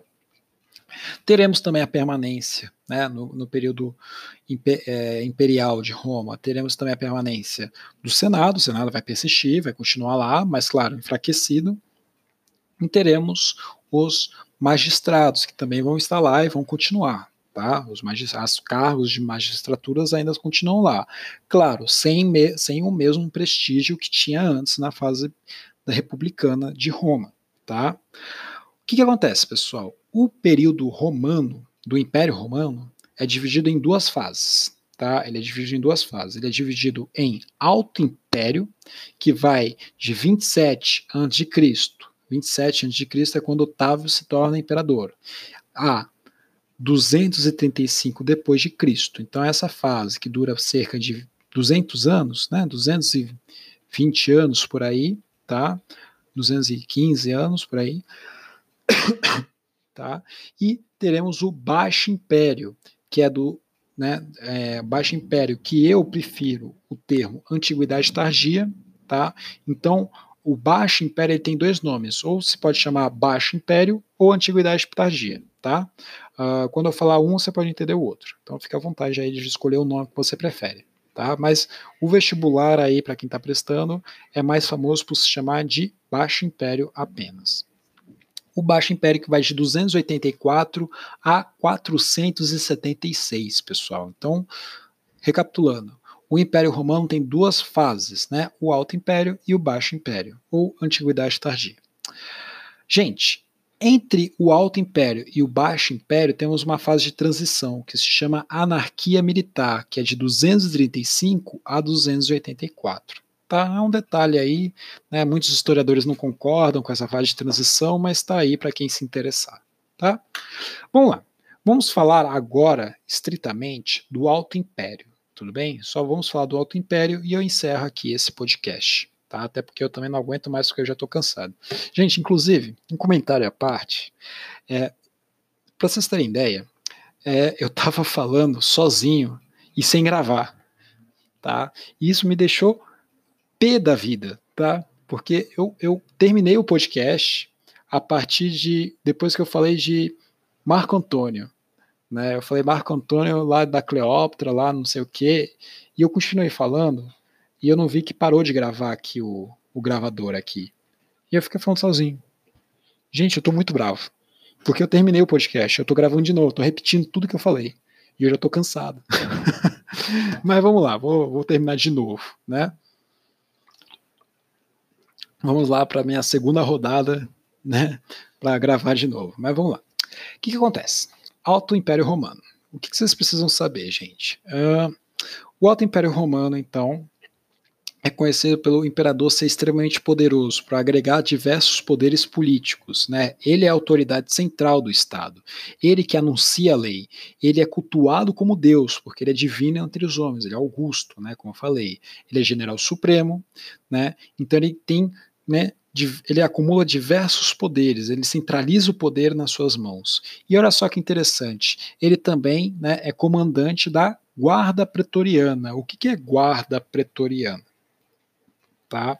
Guarda pretoriana é uma espécie de guarda pessoal do imperador. Então, o imperador escolhia os melhores soldados do exército romano escolher os melhores comandantes do exército romano para formar a guarda pretoriana. Era uma espécie de guarda de elite, né?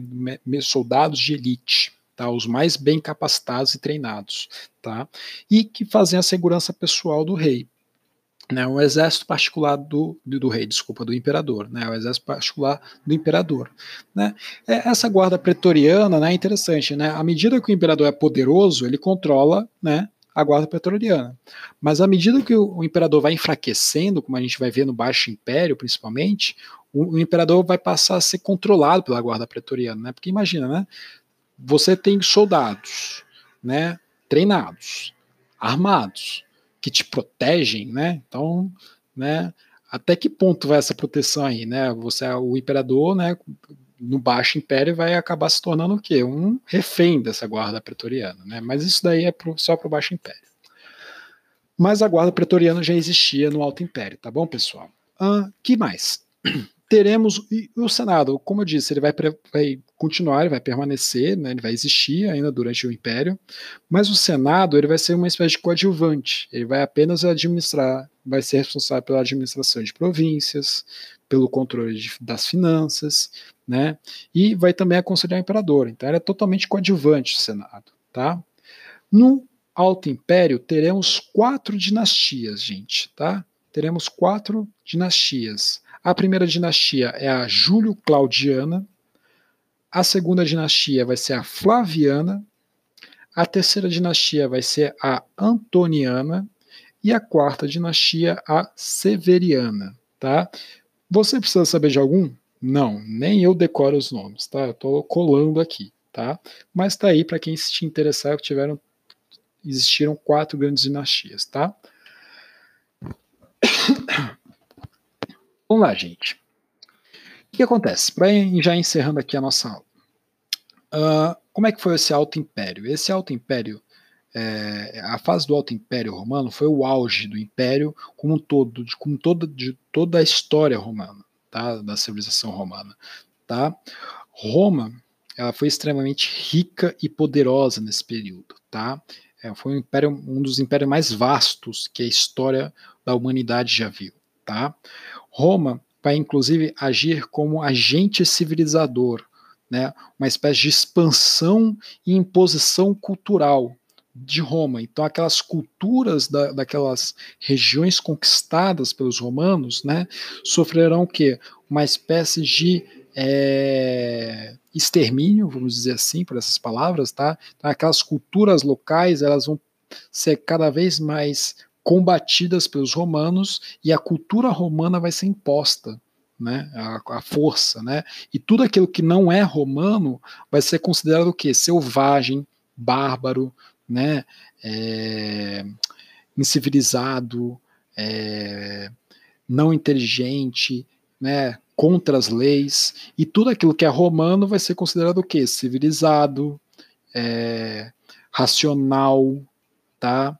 É, que mais? É, enfim, aquilo que é visto como bom, tá? Há tanto até que Virgílio vai escrever um poema muito interessante, né? Que se chama Centro do Universo, que ele vai dizer: Tu, romano, lembra-te que nasceste para impor tuas leis ao universo. Então, o romano, ele nasceu para o quê? Para ser agente civilizador, para expandir as leis romanas, né? O que é certo, o que é o que é escrito pelos deuses, né? O que é algo correto, o que é algo que é civilizado para o universo, para o mundo, tá? Para tudo que existe, para toda a humanidade. Tudo que não é romano é bárbaro, é selvagem, é ruim. Tudo que é romano é bom, é civilizado, é racional tá? Uh, então os romanos vão ter essa, essa relação, vai mudar a chave dos romanos no período do Alto Império, né? E eles vão ter, vão agir como agentes civilizadores, tá? Algo muito parecido aí com um certo país que começa com estados e termina com unidos, tá? Né? Mas enfim, fica aí a margens de interpretações e discussões.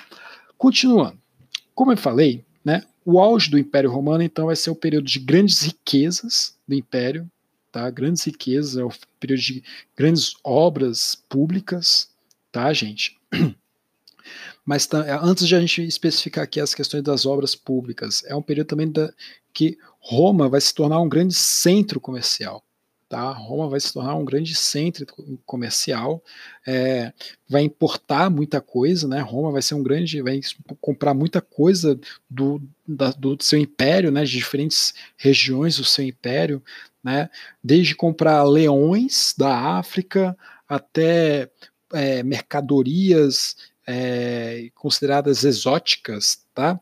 Lá na região da, da Ásia Menor, do Levante, até alguns produtos de, arti de, de luxo, enfim, é, a, a, a, é, mercadorias vindas da Espanha, da região da Espanha, que é hoje, enfim, eles vão importar muita coisa, tá? Eles vão importar diferentes objetos, coisas, nesse sentido mesmo, tá? É, é, enfim, vão importar muitas é, mercadorias de todo o império, que era bem vasto, que era do mar Mediterrâneo. Tá? Eles controlavam o mar Mediterrâneo. Inclusive, eles falavam que o mar Mediterrâneo era o quê? Mare Nostrum, né?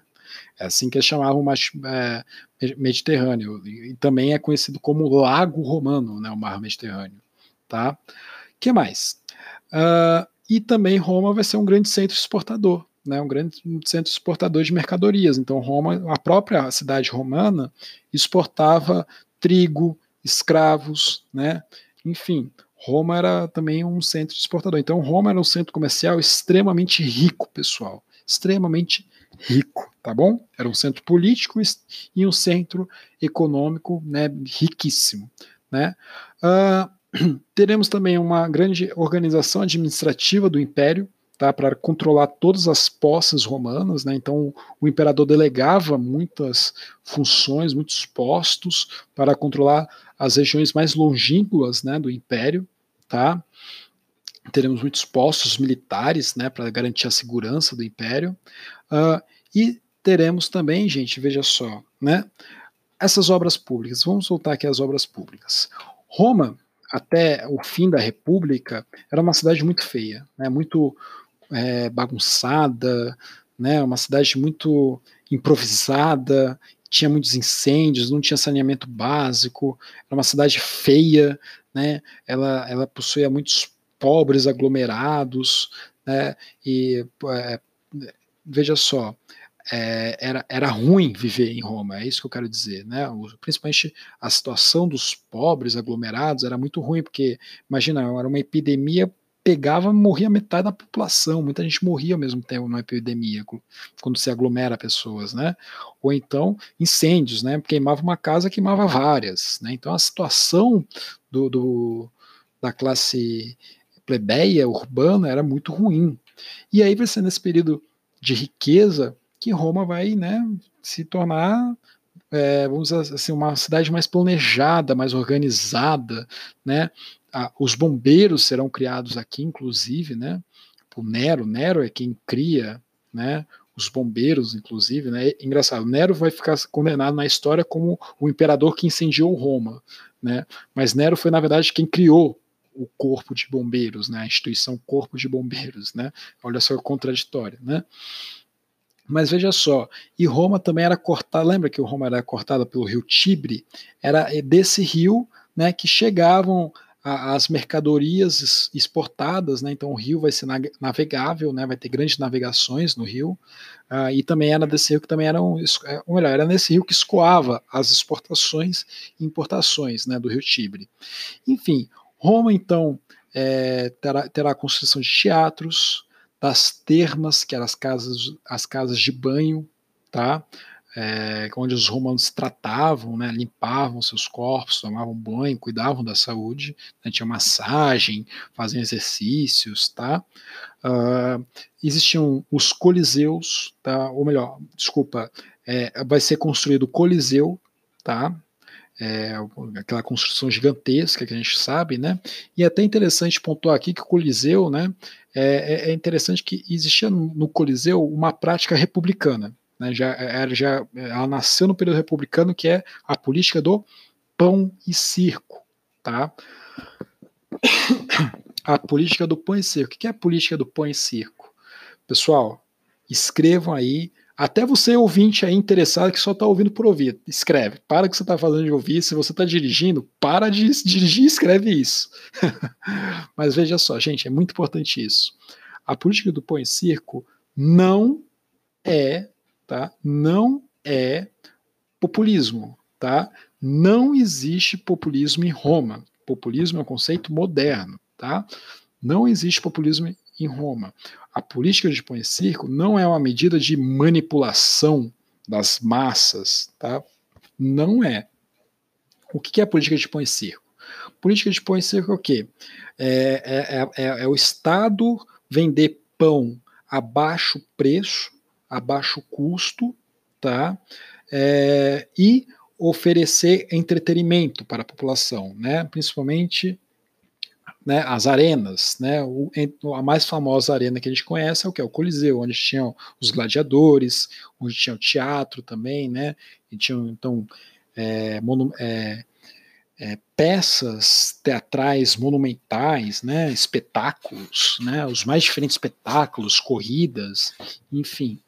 É, nessas arenas, o Coliseu é o mais famoso, e era muito comum que, já que o, Coliseu ele aglomera muitas pessoas, né, a arena serve para aglomerar muitas pessoas, então na própria arena se vendia alimentos, né, para facilitar, né, agilizar o negócio. Né. É, então o próprio Estado ofertava esses espetáculos e vendia a baixo custo ou doava alimentos, pães, né, no geral, né, para essa população que estava aglomerada ali na arena. O que, que acontece? É, isso se fala que é uma manipulação né, para controlar as massas. Né? O Estado controla as massas, né, a, a, massa que é alienável, controlável. Não é bem assim as coisas, né, gente? O que, que acontece? Era uma maneira de tentar conter a revolta, a, a, a insatisfação do, do, da plebe urbana? Sim, é uma medida, né? sem sombra de dúvida, você está tentando amenizar a questão, né? neutralizar a, a revolta né, de plebeus, né, com essas medidas. Mas também é uma medida né, calculada, não deixa de ser uma medida também calculada, porque veja só, da onde que o, o Estado ia tirar esse pão para vender ou doar para é, os plebeus? Dos patrícios. O, o, Estado ia comprar pão de patrícios, tá? de proprietários, de latifundiários. Então era uma forma do Estado né, dar dinheiro para esses patrícios né, ao comprar esse pão. Tudo bem, gente? Então também tinha um interesse econômico por trás. É um interesse econômico político e cultural, porque os romanos também adoravam esses espetáculos. Esses espetáculos, né, esses teatros faziam parte da cultura romana. Né? Muitas vezes esses teatros, esses espetáculos repercutiam também na cultura helênica, tá? reproduziam a cultura helênica. Vale dizer, tá, gente? Uh, esses teatros eles foram construídos, eles foram construídos em várias regiões da, do Império Romano, não só na capital que era Roma. Né? Foi, foi construído em diferentes regiões. Diga de passagem, um teatro, é, um desses teatros foi construído no norte da África, tá? No norte da África, na região da Tunísia, mais ou menos, tá? Que é o teatro Leptis Magna, tá? Esse teatro Leptis Magna, tá? É, é, é muito interessante esse teatro porque você vê traços romanos da arquitetura romana, então aqueles traços mais retos e com arco romano, né? Muito comum, né, nesse teatro, mas ele é organizado em forma de arena. Tá? E essa organização em forma de arena, então temos um palco que ele vai subindo, né? Então é um palco superior e a trena e a, e a e, desculpa, o palco não. Deixa eu reformular aqui, desculpa, gente falei besteira. Vamos lá. Voltando aqui. Teremos então uma plateia, né, que vai em forma de escada, né? Então ela vai subindo essa essa plateia, né, essa, essa forma de arquibancada, né, vai subindo, e lá embaixo temos o palco, né, que é, na verdade, é a arena, né, então, é, é, essa distribuição arquitetônica é grega, né, de origem grega, tá, e, e o que se passava, né, peças teatrais gregas, né, mas também com influências o quê? Helênicas, né, orientais, melhor dizendo. E lembra que eu falei, né, a, a, a cultura, o que é a cultura helênica? É a fusão da cultura oriental com a cultura grega. A fusão dessas duas culturas resulta na cultura helênica. Os romanos vão absorver a cultura helênica. Né? Então, tanto até que teremos o que? A cultura helênica romana. Né? Uh, então é interessante que esse teatro, Leptis Magna, né, representa o que? A cultura helênica romana. Temos traços romanos, temos uma arquitetura também grega, né, de teatro, a lógica de teatro é grega, né, e provavelmente existiram é, peças teatrais aqui, né, que contemplavam né, a cultura helênica, né, essa difusão cultural aí que temos, tá? O que mais, gente? Uh, além do, da arena, teremos a construção de arquedutos, né? Roma, inclusive, passa a ter um saneamento básico, tá? Roma não tinha saneamento básico até então.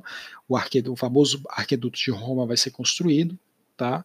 É o que é o arqueduto? É uma espécie de ponte que, que transporta é, água, né? E, e, conforme ele vai transportando essa água, essa água vai sendo filtrada, tá? Então, quando conforme ele transporta, não, quando, conforme essa água vai sendo canalizada, ela vai sendo filtrada, tá? Então, é uma, uma um, sistema de saneamento interessante.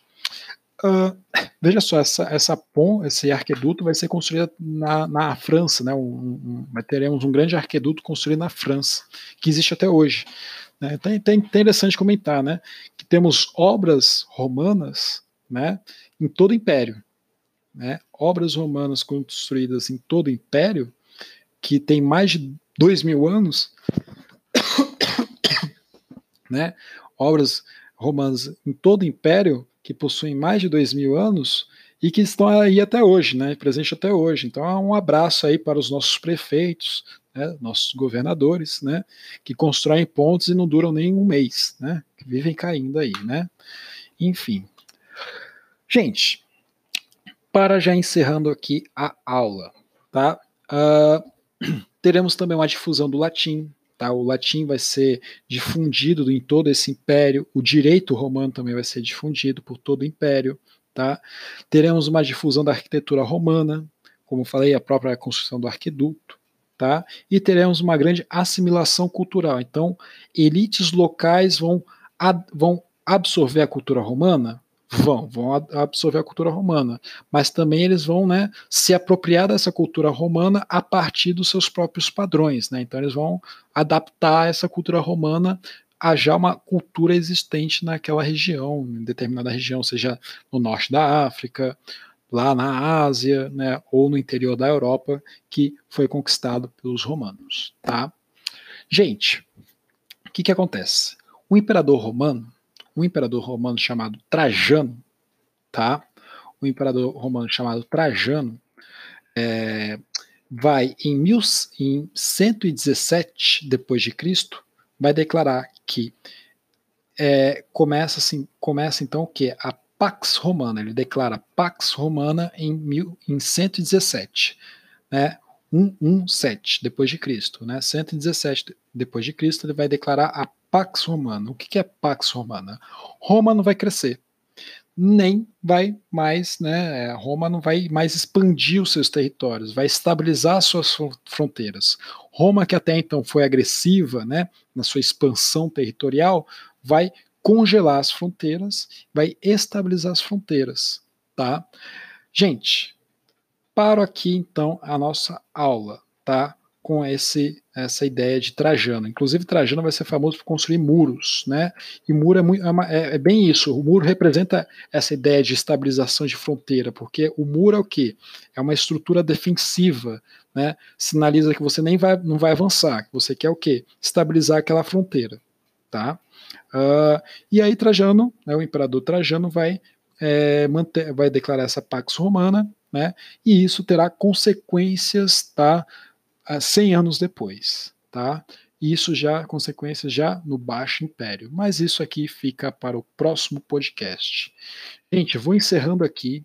Estou exausto, tá? Porque eu, eu literalmente eu regravei 30 minutos, tá? regravei literalmente 30 minutos, estou exausto. Foi um podcast que foi mais longo que eu pensava. Mas obrigado aqui quem chegou até aqui, tá? É, obrigado aí por nos ouvir. Uh, e como recomendação aqui, né, cultural, indico esse livro que eu falei para vocês, né, SPQR, tá, de Mary Bird, que eu li hoje para vocês. Tudo bem, gente? Então, forte abraço virtual, beijos também virtuais se cuidem, se previnam, tá? É, eu prevejo aí umas semanas duras aí pra gente aí nessa quarentena, mas fiquem espertos, não violem a quarentena. Tchau, tchau, gente. Abraço.